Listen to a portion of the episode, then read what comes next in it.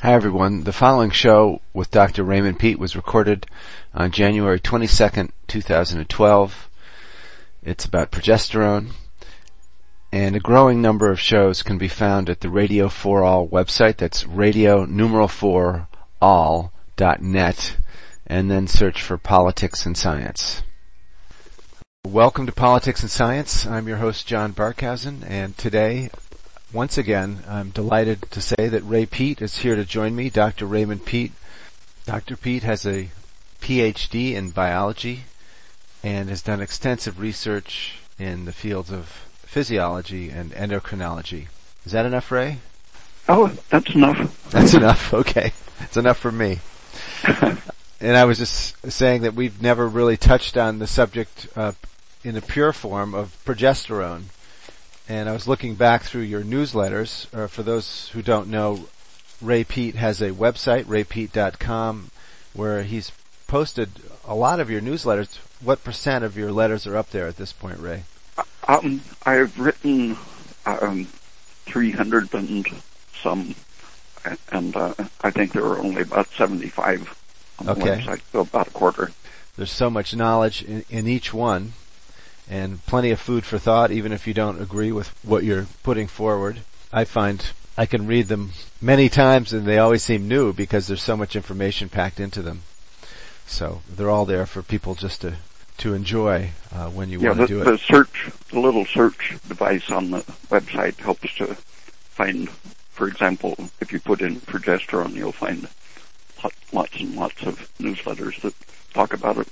That's right, and the the newsletters I started off with one, but there were actually three uh, almost in a row that you did in 2007, uh, dealing with uh, progesterone and the regulation of progesterone, which is starting to happen yeah. then. Um, and I thought maybe we could start the show, unless you had a better idea, uh, just talking about how you first got interested in progesterone. Um, yeah, uh, I had been writing about it uh, somewhat in the 70s, but this um, Proposition 65 thing in California, calling it a carcinogen, that was the occasion for me writing this new bunch of newsletters a few years ago.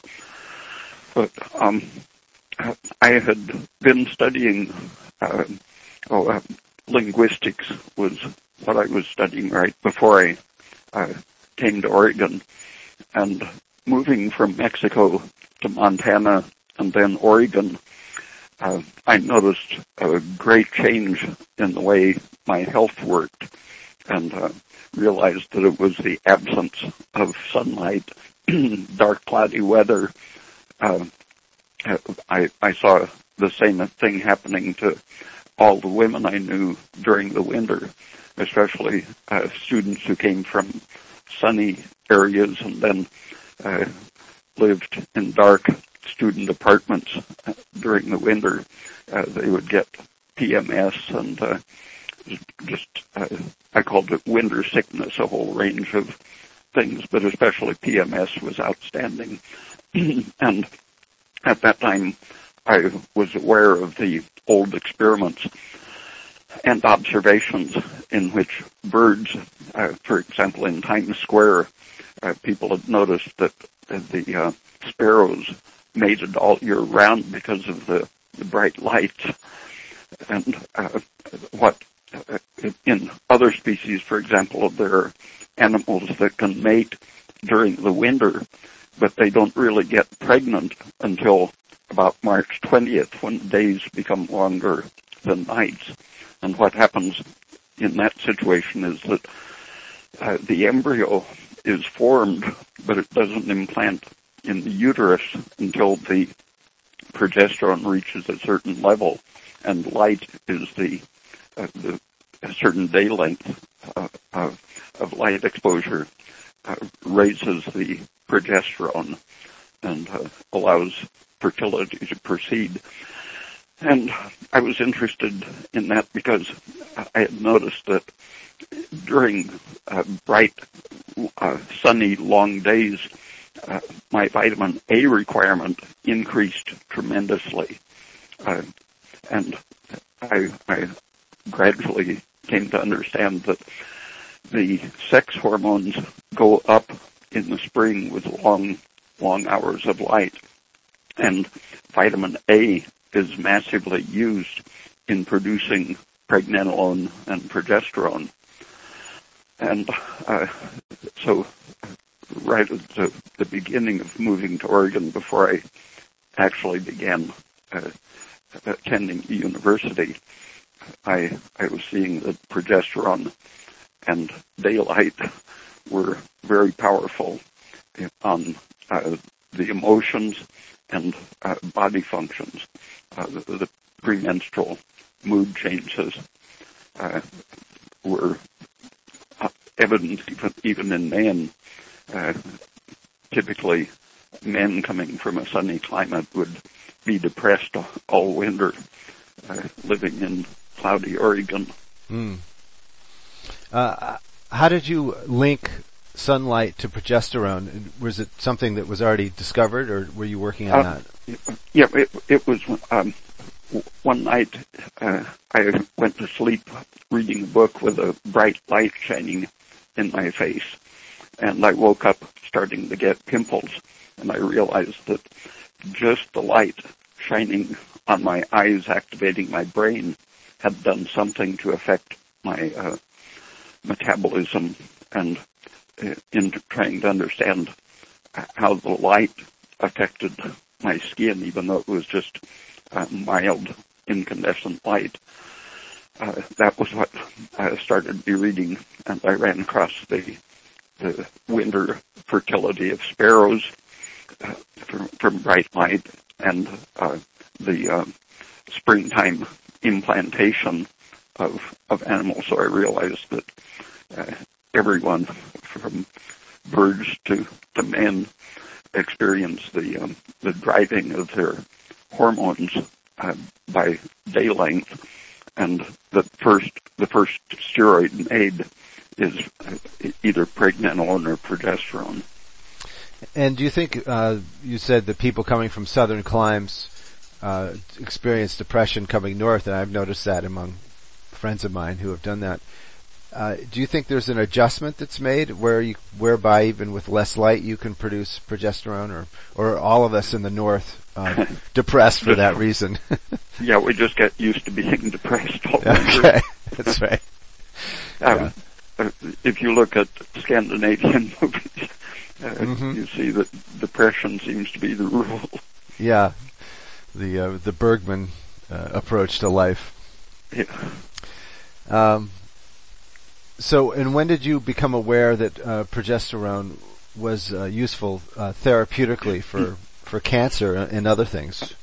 Oh, um, I started. Um, I was intending to study nerve biology, and uh, the very first few weeks at the university, I realized what dogmatists the uh, the brain and nerve biology people were, and uh, so I, I just went looking around, poking into all the labs at the university, and uh, saw that the reproductive uh, physiology people were uh, open-minded and actually uh, studying things rather than uh, trying to confirm their dogma. And so I immediately switched over from uh, nerve biology to reproductive biology. Hmm. And, Ray, uh, can I interrupt? What was the giveaway okay. that that um, what gave it away that they were open-minded, non-dogmatic? Um, uh, well, the um, talking to the, the nerve biology people, uh, it was just their personalities were absolutely militaristic, rigid, closed-minded, hmm. uh, single-minded and uh, the, uh, the the money went along with that.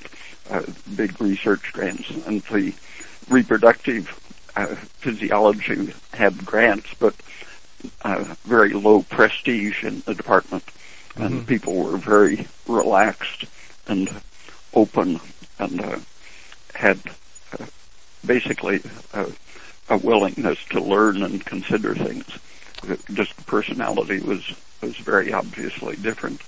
And so you were saying there was one group working on uh, male reproduction and the other one female. And mm.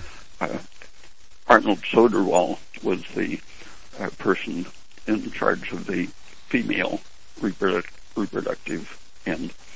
And uh, there were only, uh, I guess, when I was there, there were three uh, graduate students working in the lab. Hmm. Well, that sounds very intimate. Um, uh, yeah, sounds uh, like a good atmosphere. Uh, yeah, um, and Soderwall was uh, the link uh, with previous students uh, and what they had been doing. So he, his work made us feel that our stuff was continuing a tradition that had started in the 30s and 40s, where when Soderwall was a graduate student. Hmm. And, and so uh, the three of us were working on, on different parts of the system. Uh, Bev Stockton was working on implantation, which involved uh, an age-related delay in the production of progesterone. And uh, Terry Parkening was was working on, uh, I, I, think, some enzymes at that time, but he he later uh, shifted over to uh, uh, see that the um, failure of progesterone was an essential excess estrogen and falling progesterone was an essential change mm-hmm. of aging infertility. And I was working on the oxidative changes in the aging reproductive system. Hmm. And, and uh, as I worked with the the chemicals, I I noticed that handling progesterone, I had always had the tendency to hang nails and just being careless in the lab and getting some of the progesterone on my hands. Uh, I noticed that my hangnails disappeared and have never come back. Hmm. So uh, even though it's considered to be somewhat of a female hormone, I think by you, it, it, it's also an important has an important role in, in males as well. Um, yeah. Um, uh, as I uh, got acquainted with with how it felt on my hands, for example, uh, and I noticed that uh, if I stuck my hand in the the powder, uh, I could very quickly taste it on my tongue or or sense a, a an awareness that it had got into my bloodstream. Um, I looked at uh, the changes that were known to occur in males, and I saw that someone had uh, two different groups just almost at the same time had observed that an intrauterine uh, device for contraception uh, often caused systemic health problems, and they found that that the problems were related to uh, a falling progesterone, and uh, animal studies showed that if you put a slight wound into the uterus, signals travel up to the ovary and block the production of progesterone because it, the animal system recognizes that it isn't wise to get pregnant mm-hmm. when you have a wounded uterus. So um, that that was uh, recognized as the effect of the IUD uh, or one of the effects.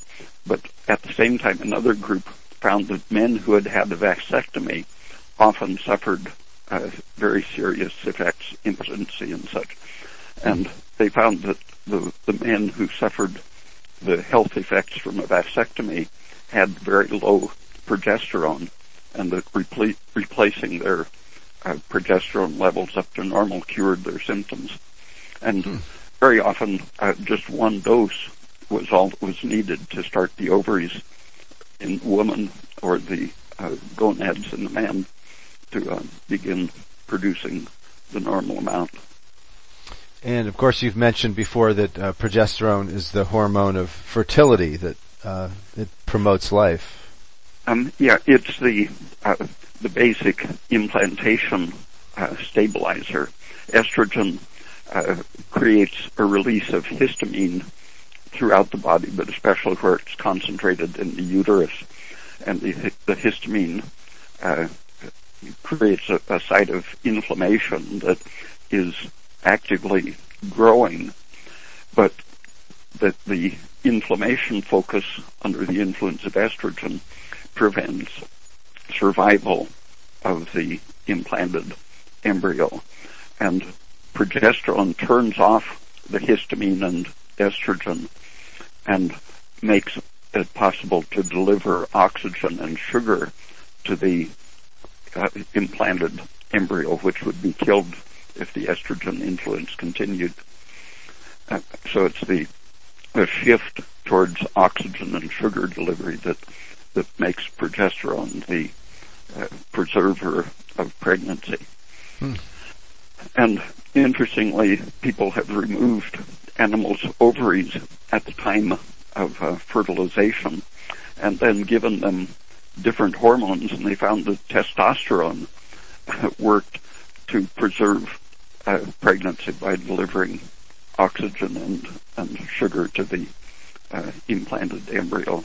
Hmm. So uh, you could say that testosterone is is a progestin in the sense of supporting pregnancy.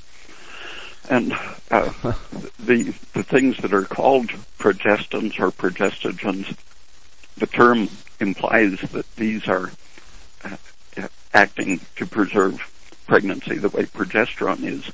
But in fact, the synthetic so-called progestins are used in birth control pills because exactly what they don't do is support pregnancy. Uh, so they've got the, the naming system very confused in which testosterone functions potentially as a progestin and the so-called progestins are really anti-progestational chemicals.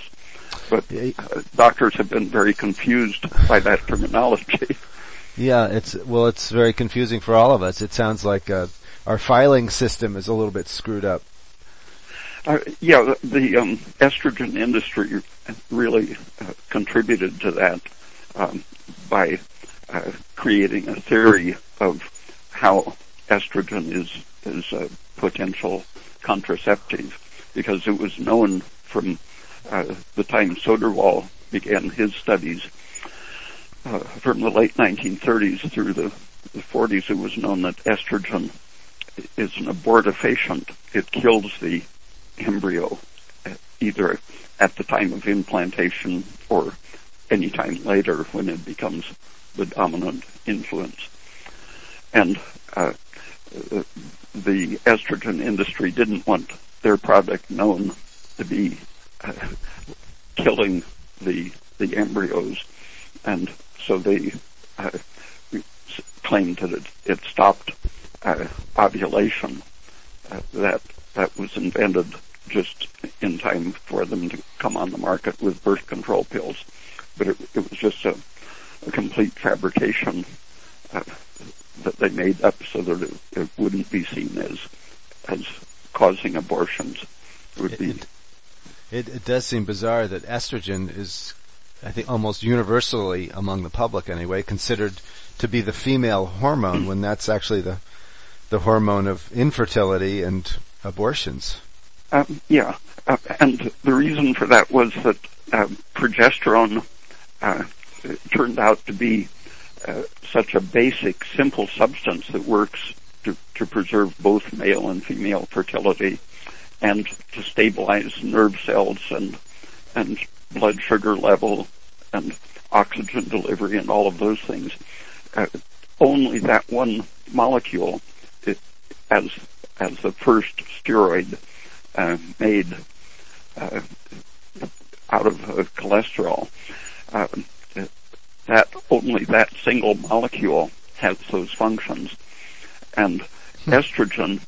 Uh, they very early, mid 1930s, discovered that soot could be extracted to form almost an infinite number of estrogenic substances.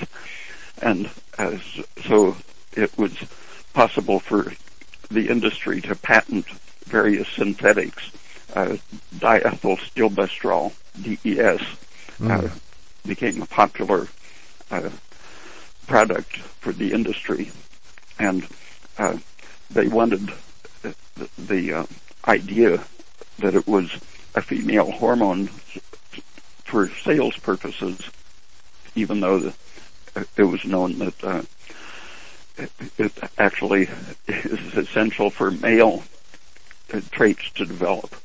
Uh, so estrogen could be also called the, male hormone better than it could be called the female hormone. Because it causes hair growth and, and what else?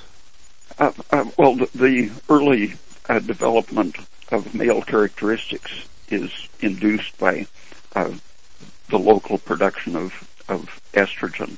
Hmm. Testosterone has to turn into estrogen before it androgenizes the brain, before it brings out the male features.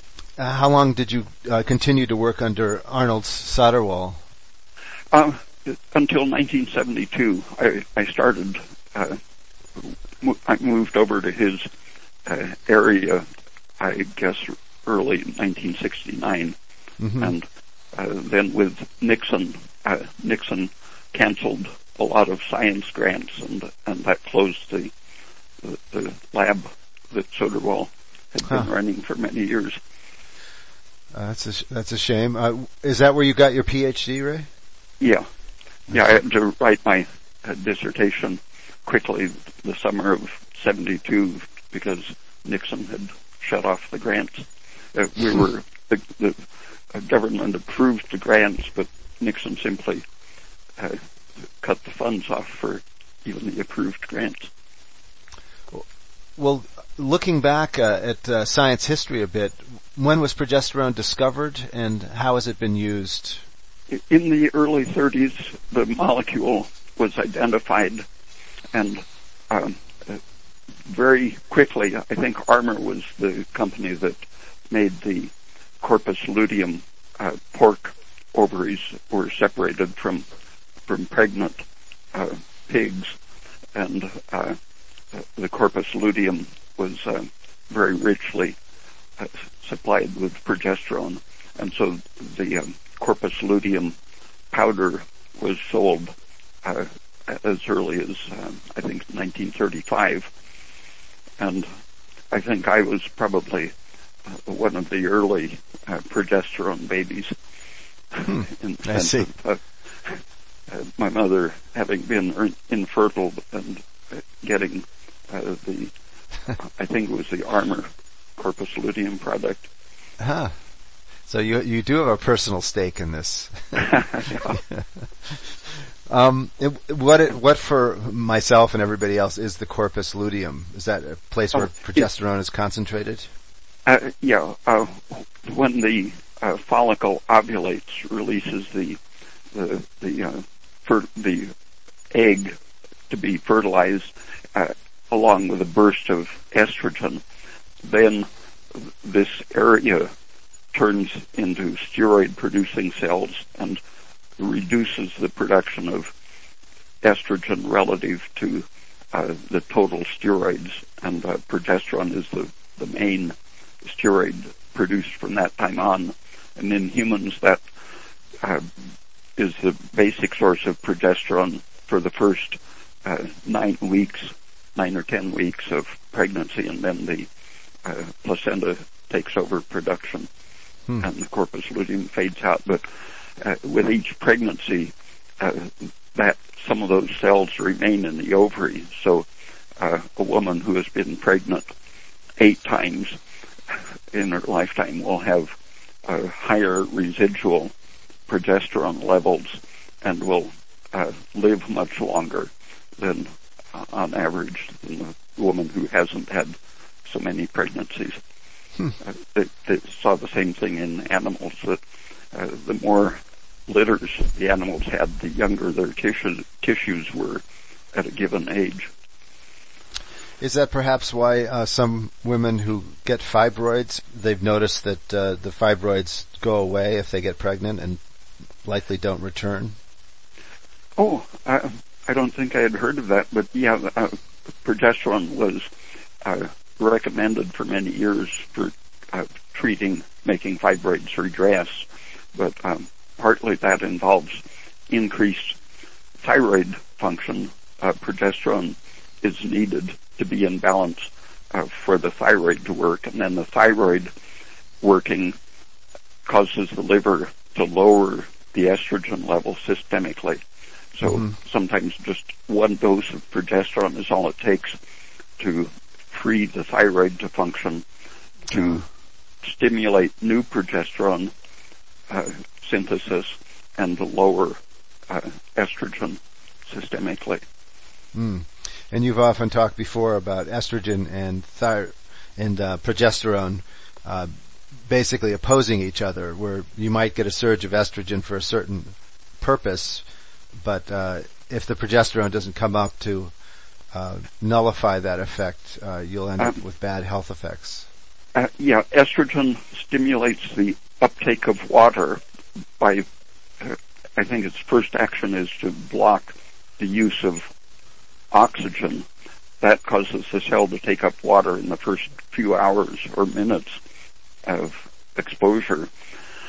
And the uh, overloading cells with water causes them to go into a growth inflammation state where they mm. they they forget what they had been doing and and simply start uh, multiplying and uh, so for the first 12 hours that gives a burst of new uh, cells in the uterus ready to uh, receive an implantation uh, in the breasts it creates uh, a mass of new cells to enlarge the milk production capacity, and in the pituitary, it uh, enlarges uh, the cells that will uh, take over production of, of, prolactin at the time of lactation.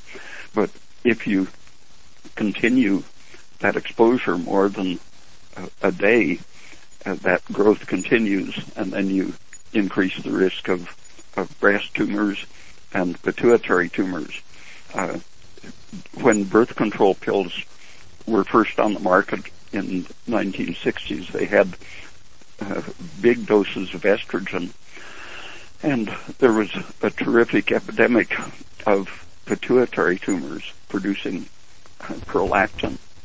Uh, that uh, there's been very little written about it, but it was uh, like the yearly production in one hospital of pituitary tumors went from, I think, just a few, like five per year, up to 300 per year uh, in one publication. Wow. That's significant. And you were talking about uh, your mother having taken uh, Armour uh, corpus luteum. Uh, and, and, was it used for other things? Was that a, for getting pregnant? Is that why she was taking it? Yeah, yeah. It was recognized that estrogen uh, wasn't the fertility uh, factor as really as as that, mm-hmm. and the progesterone was. But the estrogen industry, not being able to patent progesterone because there was only one substance, uh, they and and it was very expensive to make. They found that you know soot is as cheap as anything, and so you can uh, for, for no production cost, you can make any kind of estrogenic substance you choose to. Hmm. And, and so they created uh, the whole mythology of what uh, the female hormone is. And uh, at that time, uh, progesterone had to be very laboriously converted from cholesterol the way the ovary does it. And it was later in the 40s uh, when uh, Russell Marker uh, devised a way to make it from the yam steroid, and it became very cheap in the uh, early 1950s. But the the first uh, synthetic forms of progesterone that could be patented that were later developed as contraceptives, uh, these were modified molecules that they marketed as synthetic progesterone uh, with the argument that real progesterone is destroyed in the stomach and so you have to take our product because we've modified it and made it uh, biologically active when you take a pill. Mhm. Otherwise, you would have to inject it. And uh, there were doctors injecting progesterone and, and curing all kinds of things through the 1940s, uh, from premenstrual syndrome, uh, premature uh, births, uh, cancer, and so on. Uh, but then the uh, Using the natural, drug using natural progesterone. natural progesterone, Yeah. but the drug the, the drug companies uh, did their uh, campaign to uh, say that uh, that's uh, too expensive and uh, very few women would want to be injected every month.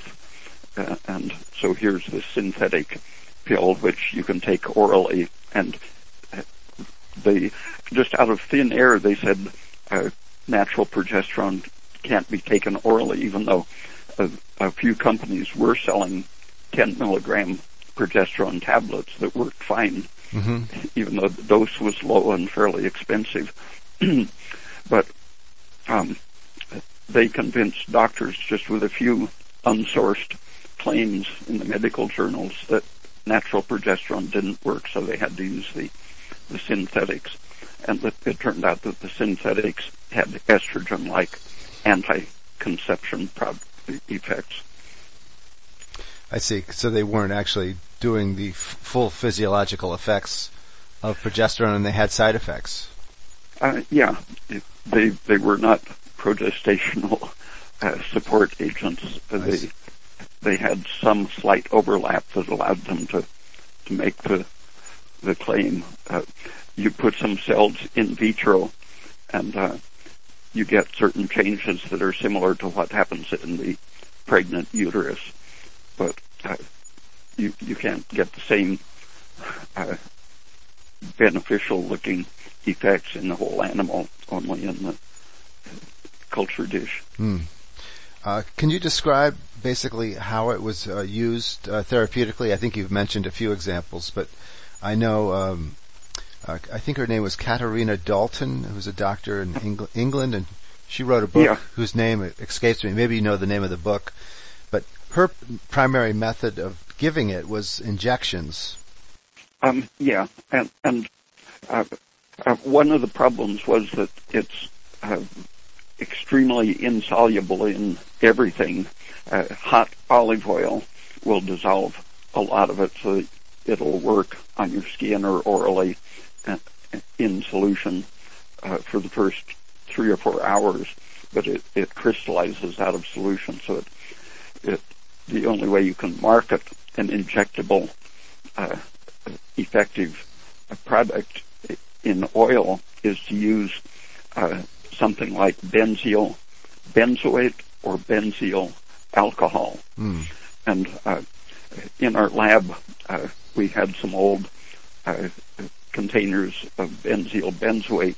Just touching the outside of a, a bottle that uh, hadn't been opened for 10 or 15 years, um, my fingers began to, to crack from an allergic reaction to it. And that stuff was injected massively as a solvent with a lot of the early progesterone treatments, but still the patient got better uh, because of the powerfully anti-inflammatory effects of progesterone, and the uh, the less uh, allergenic benzyl alcohol uh, was the one that persisted in use the longest, and it is a nerve toxin that uh, will kill the nerves in the region where it's injected, except that again progesterone's powerfully detoxifying effects um, overrode those poisonous effects of the benzyl alcohol, and and so uh, Katharina Dalton's results were uh, just amazing. Uh, What was she, oh, go ahead. What was she using Uh, it for? I was going to ask. um, premenstrual syndrome, uh, which was related to the tendency to miscarry, Hmm. and uh, the the, uh, the women who did have uh, pregnancies um, usually delivered uh, very prematurely, and their babies were usually uh, underweight and tended to have an, I think the average IQ was 90. Hmm.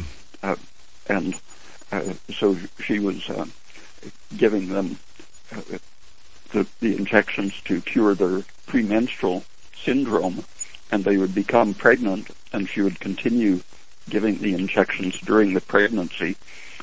Uh, sometimes uh, several hundred um, milligrams, uh, sometimes up to I think 3,000 milligrams per pregnancy, hmm. uh, depending on what they seem to need. Although other researchers found that in a lot of women uh, who had the tendency to bleed every month and then to miscarry, that very often just one dose of progesterone was all it took to uh, stop that monthly bleeding and make them able to carry to term. But anyway, Katharina Dalton uh, treated this large number of patients over the years, and uh, someone mentioned that uh, it was interesting that her patients' babies all turned out to be so bright. Uh, they were mostly working class women, and uh, she hmm. said, "Yeah, uh, that's hard to believe because uh, these women, the the previous babies, all had a 90 IQ, and so she did a study and uh, found that in fact uh, her babies tended to average 130 IQ, uh, just as as uh, hmm. a result of the uh, regular progesterone dosing, a 40 point average increase, and she saw that the uh, the intelligence of the babies corresponded to the amount of progesterone she gave the mothers during pregnancy. Uh, the ones uh, who got more than 1500 milligrams per pregnancy uh, turned out the brightest. Hmm. And uh, they're um, in England, uh, working class kids uh, have very low probability of going to the university, and her patients the ones born after the progesterone treatment had a very high academic success, uh, uh, outstanding at all levels of school and got scholarships to university. And their um, personalities were very good. She said the only problem was that uh, they didn't do well in uh, gym class because they didn't like to march in Formation. in ranks. yeah, didn't like to follow orders. Yeah, and, uh, weren't uh, weren't uh, placid enough to to do the kind of arts and crafts things that were expected of them. but in all the academic subjects, they were outstanding. That's remarkable.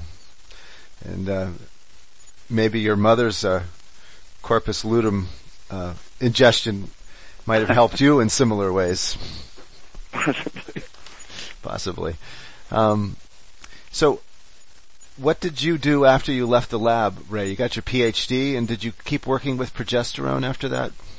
Um, not much. Um, it was several years until I, I was doing nutrition consulting, and uh, I, I think the first time I decided I, I, I was t- giving talks to medical groups and trying to convince them to use progesterone, but I was just working out um, uh, diet changes that could optimize the hormones, increase thyroid and lower estrogen, and uh,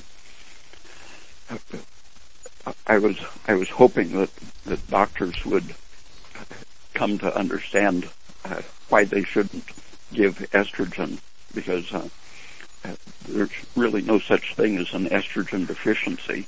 Any tissue that's injured will become a source of estrogen production.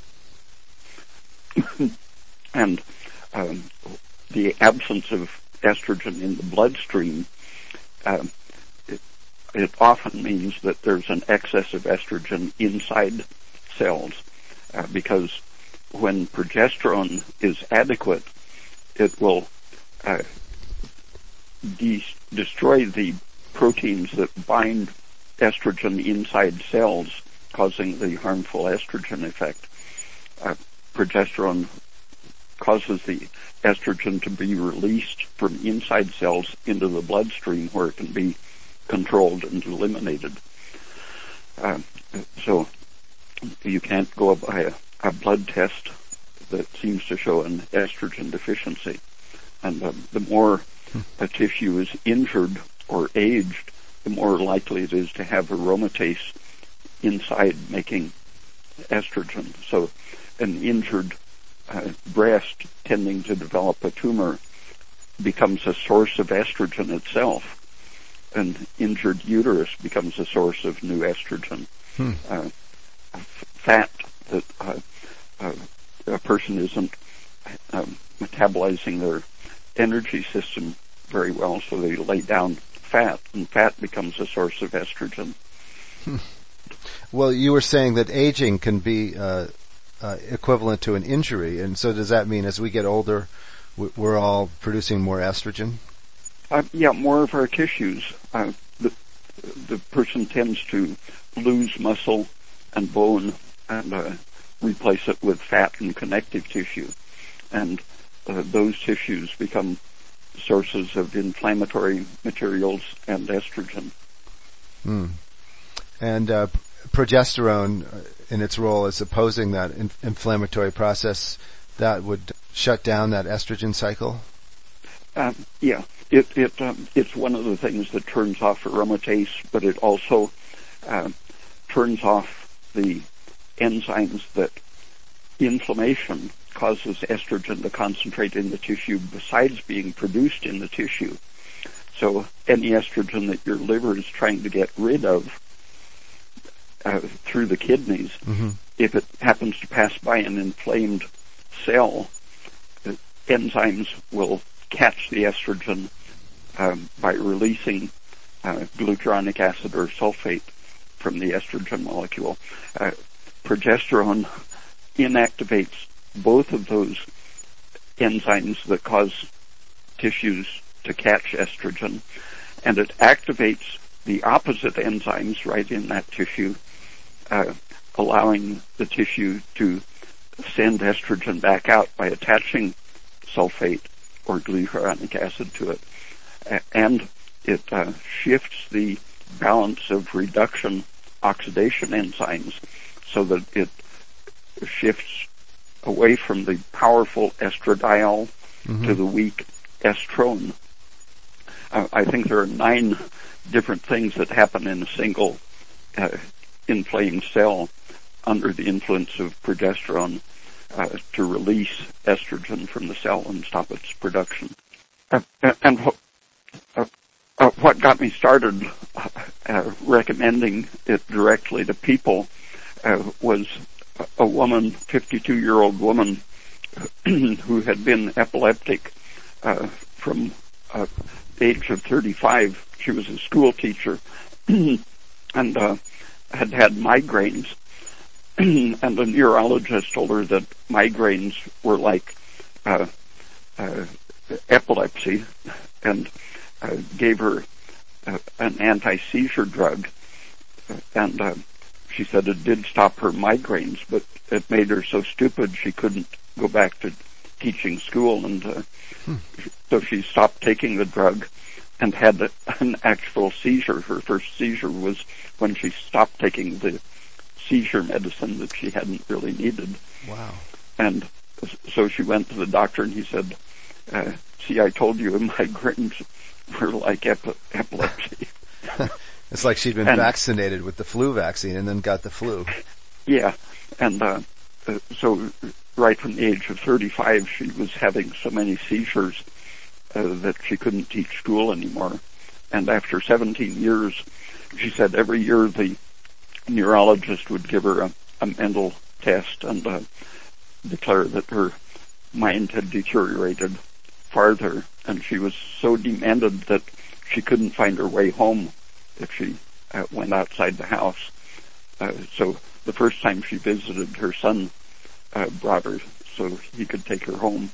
She said she was spending uh, all but a couple of hours every day in bed having seizures mm. and, and taking her anti-seizure drugs.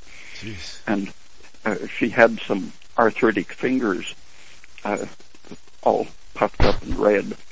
And I I told her that uh, since I had been talking to some of the doctors, telling them that since they were convinced that progesterone can't be taken orally, I dissolved it in oil and convinced them that they could use it transdermally as a way to get around their prejudice, uh, the mistaken belief that it isn't active orally.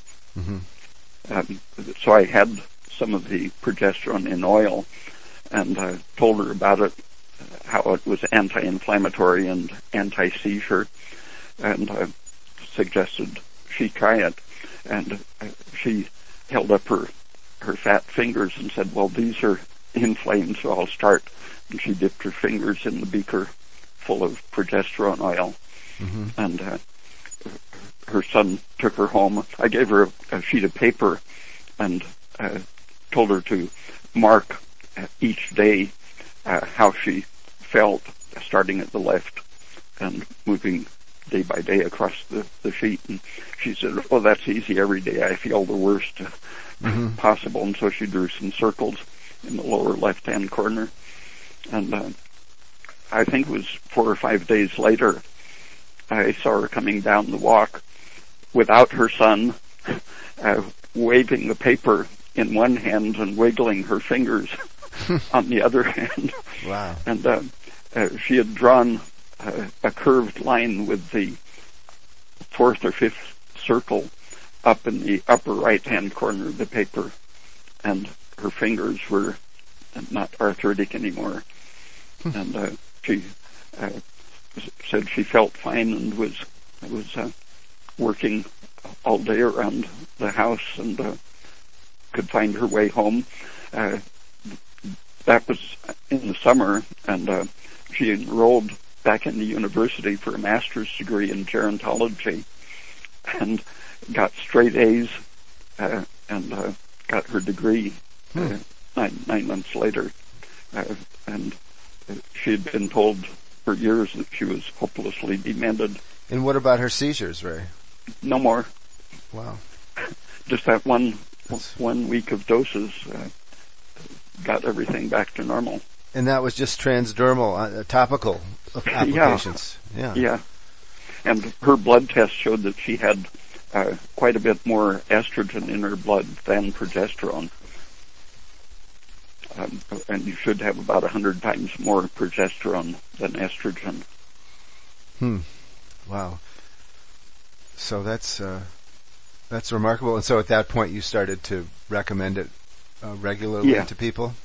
Yeah, and uh, uh, at that time I was uh, teaching endocrinology at the Naturopathic College, and uh, somehow I guess someone that the epileptic person knew uh, heard I was interested in progesterone, and she had uh, read Katharina Dalton's book and had talked a doctor into giving her progesterone shots, and she had had uh, multiple sclerosis or optic neuritis, had been paralyzed, bedridden, and uh, uh, I, I think she was mostly blind for weeks at a time Hmm. uh, because of the optic neuritis, and she uh, was getting these periodic uh, semi-toxic injections of progesterone every time she could talk a doctor into it. Toxic, And- toxic because of the vehicle. That it was the benzo alcohol or something. Yeah, Yeah. and uh, uh, she volunteered to um, lecture to my uh, endocrine class in, in Portland, which was in an old building upstairs, and uh, she drove herself there, uh, walked up to the whatever it was, second or third floor, and Mhm. lectured th- through the two-hour class about uh, what she had learned about progesterone from her own experience and Katharina Dalton's work. Wow. And so my my uh, naturopath students were pretty well convinced uh, by by her lecture. What year was this, Ray? Uh, 78 Seventy-eight. And at that or point, maybe 77 or 78. Okay.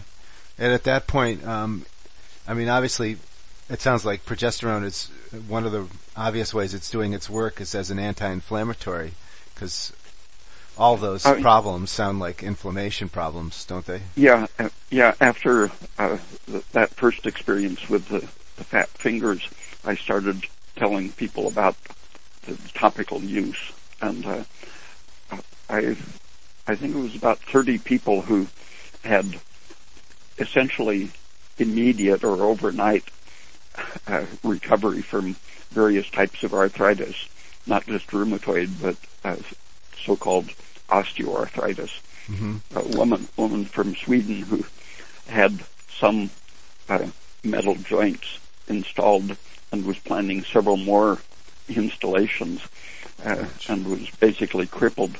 Uh, she was visiting in Eugene and a psych- psychologist friend who started using progesterone herself uh, gave her uh, some and she spread it all over her body and spent her time in Eugene walking around town enjoying the sights and uh, having no arthritis. Hmm. Because the inflammation had gone down, so there's no pain. Yeah. Yeah. And, now you, uh, you've ca- you've cautioned man against using uh, too much progesterone because it it's uh, opposes testosterone too, or what? What's yeah? I, if you if you take a very big dose, it um, it has a cold shower effect. It simply displaces testosterone temporarily, and and so if a man isn't understanding the physiology of it, he might be frightened by the the sudden effect, but that passes in two or three days. Okay, so. Uh because I, I know from what you're saying, it sounds so amazing, and I know a lot of people with arthritis. So if they're listening to this, uh, they might um, obviously want to try some. And uh, if if men are if men are doing it, are there any other cautionary tales about using progesterone? Um, not well. Y- yeah. Um, once uh, a friend accidentally put a spoonful of it in a margarita thinking it was pregnenolone, and uh, on, I guess I had about a 500 or a thousand milligrams, and I couldn't feel where my hands and feet were for about uh, half an hour. because it's and, an anesthetic. Yeah, and uh, it it will anesthetize you totally if you take very large doses. So uh, at first, when I found that vitamin E was a good solvent, I made very concentrated solutions, but I realized that uh, a person uh, getting too enthusiastic might kill themselves by anesthetizing themselves. Uh, there's nothing in the literature about using it as an anesthetic in humans, but I've had the experience, so I don't think uh, it should be more than a, a 10% solution. Now I know um, we're actually almost out of time here, so I think I wanted to talk about uh, sort of the broad science implications of uh, progesterone and how it's been approached by science and the medical world in general. But I don't even think we're going to get to that. So if you wouldn't mind, Ray, making maybe this two shows, uh, and okay. we can t- we can take on the the uh, other issues next time. But I wanted to. Um, ask you uh, something which just flew out of my mind like a bird. Um, we were what we were just talking about before I interrupted you again. Arthritis. It, yeah, surprisingly, the effect, even when your knees uh, have been examined and, and the cartilage is crumbling to pieces, or your knee looks like a football. Yeah. Uh, the sec- second person I I gave progesterone to, we just bought a a flask of the injectable stuff in the toxic a- alcohol. Mm-hmm. Uh, my friend had a knee that uh, he could. Uh, he said it was agonizingly painful, and uh, it was swelling up every day uh, for weeks and weeks. Had it been injured? We, um, no, just from working at his bench every day. Okay. Yeah. And uh, w- we spread this whole flask from his thigh around his knee down to the upper part of his calf.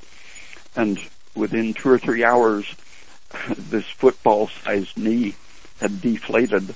That was in 1978 or 9.